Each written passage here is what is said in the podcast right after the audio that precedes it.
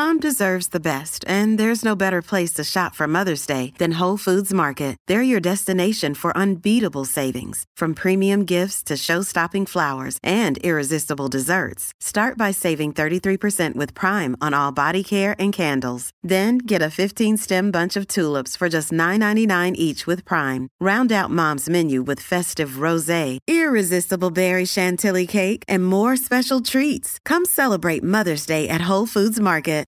This episode is brought to you by Saks.com. At Saks.com, it's easy to find your new vibe. Dive into the Western trend with gold cowboy boots from Staud, or go full 90s throwback with platforms from Prada. You can shop for everything on your agenda, whether it's a breezy Zimmermann dress for a garden party or a bright Chloe blazer for brunch. Find inspiration for your new vibe every day at Saks.com. If you've got a thirst for knowledge that never quits, Brightside Podcasts are just what you need. Whether you're into recent discoveries, space exploration, true stories, or useful tips for self improvement, psychology, gadgets, or just your day to day routine, there's something for everyone. Why does the food in ads look so much better than its real life form? I got curious, and here's what I found out. Beware, you may never watch TV commercials the same way again. One of the most controversial ads, reality comparisons, has been made upon the burgers of McD's. Don't get me wrong, pretty much everyone enjoys golden fries and fast served products. But yeah, they don't look the way they are in the commercials. I know no one can get that Krabby Patty deliciousness of SpongeBob in real life, but burgers on commercials surely look perfect. So, what do they do? Well, there are people whose job it is to design, prepare, and style the foods for ads. They are known as food stylists. Do you know those sesame seeds that look like they were randomly sprinkled? They're actually at their exact right place because food stylists glued the seeds to the burger bun. The bun itself is also critical. The stylist would pick the best bun out of dozens of burger bread. It's not just that. Are you familiar with ads that all burger ingredients fall on top of each other in slow mo? To achieve this free fall, photographers literally deconstructed burgers and then they put each ingredient into a rig. All those ingredients fall when they cut the ropes bread, burger, pickle, and tomato. Then, the photographer does their magic by masking the rope and other unnecessary parts of the rigging system. The idea behind it is to make sure the audience can see all the products. In the final result, food stylists use syringes filled with ketchup and mustard to complete the look. Then, they melt the edges of the cheese to make you feel like the burger is hot and ready to eat. Discover why critics are calling Kingdom of the Planet of the Apes the best film of the franchise. What a wonderful day! It's a jaw dropping spectacle that demands to be seen on the biggest screen possible. I need to go. Hang on. It is our time. Kingdom of the Planet of the Apes. Now playing only in theaters. Rated PG 13. Some material may be inappropriate for children under 13. What about the drinks? Food stylists use transparent plastic cubes instead of real ice cubes in beverage ads. Obviously, the main idea is to keep the drink the same way under hot studio lights. Plastic ice cubes don't melt, but they also look great on camera. This one is my favorite because I wouldn't think of it for millions of years. Food stylists microwave water soaked cotton balls. Then they stack them behind the dish or cup. The steam can be added after the shoot via a photo editing tool, but sometimes they need steam in real time against the dark background. Uh, who wouldn't want their cup of coffee with a smoking hot cotton ball? What if I tell you that food photographers use mashed potatoes instead of ice cream? Same as ice cubes, ice cream cannot last for hours of photo shoots. They add coloring to mashed potatoes to get the flavor. They get the perfectly scooped ice cream. By the way, did you know that scientists in Japan invented an ice cream that doesn't melt? These scientists discovered a compound in strawberries. Ice cream melts later than it was supposed to because that special ingredient makes it difficult for water and oil to separate. Moving on to another type of cream. It may come as a surprise, but photographers use shaving cream as whipped cream. Real whipped cream puffs off like a balloon after some time. Plus, it doesn't look as good as shaving cream because it loses its form. Instead of having a soggy mess, they get shiny, fluffy cream. Melted chocolate looks so fluid in the ads. Here, food stylists often use a chemical mix. The fake chocolate is a gel. Fun fact that's the same thing people use to make slime. They add brown food coloring to the gel and put in some cocoa powder. Now let's move on to pancakes. Oh, don't worry, they're really cooked.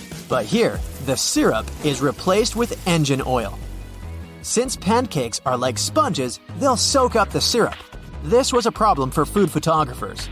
Motor oil has a similar color and it's way more consistent. Plus, maple or agave syrup is expensive.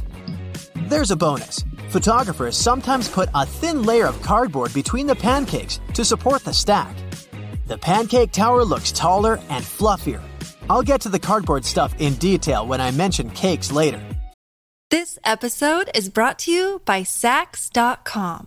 At Saks.com, it's easy to find your new vibe. Dive into the Western trend with gold cowboy boots from Staud, or go full 90s throwback with platforms from Prada. You can shop for everything on your agenda, whether it's a breezy Zimmermann dress for a garden party or a bright Chloe blazer for brunch. Find inspiration for your new vibe every day at Saks.com. Stay tuned. Shiny and appealing fruits are seen this way because in the editing process, photographers increase saturation.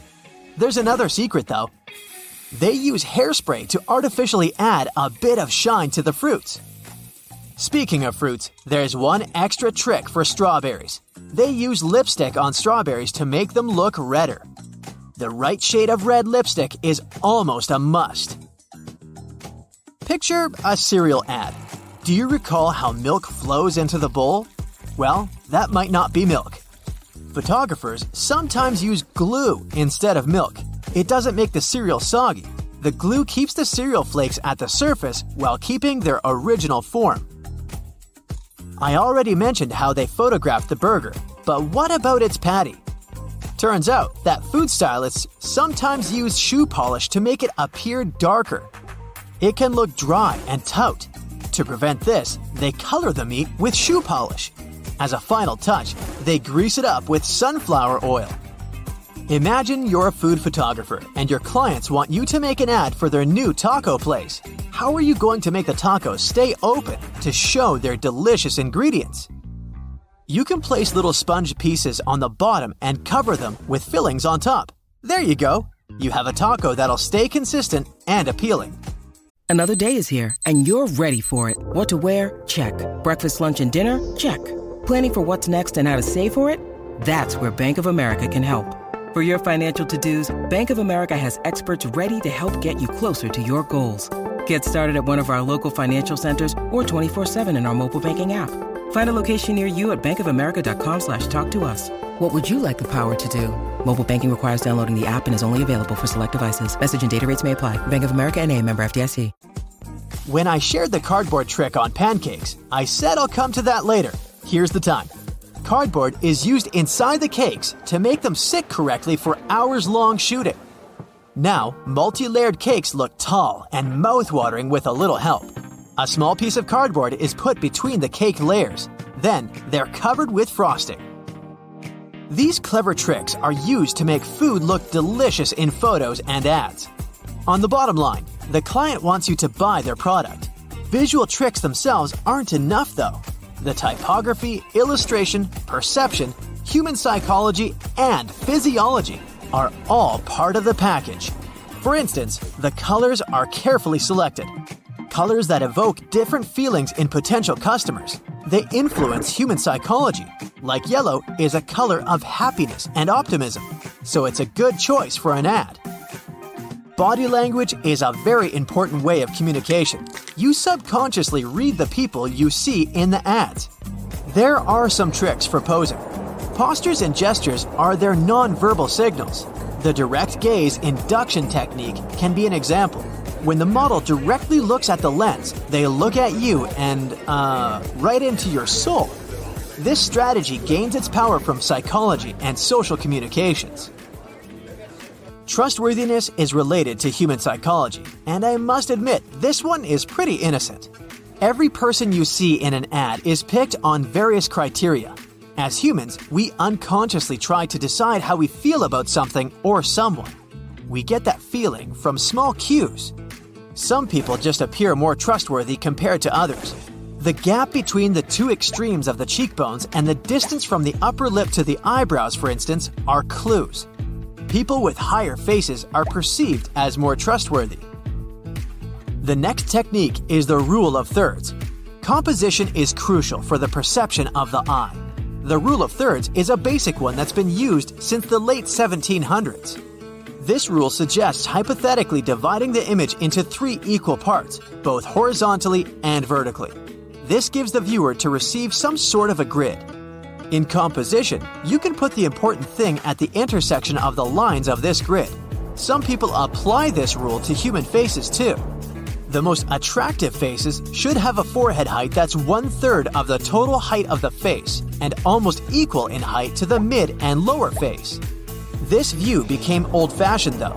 Many people believe attractiveness is not related to how a face fits into these proportions. Do you know any other tricks I didn't mention?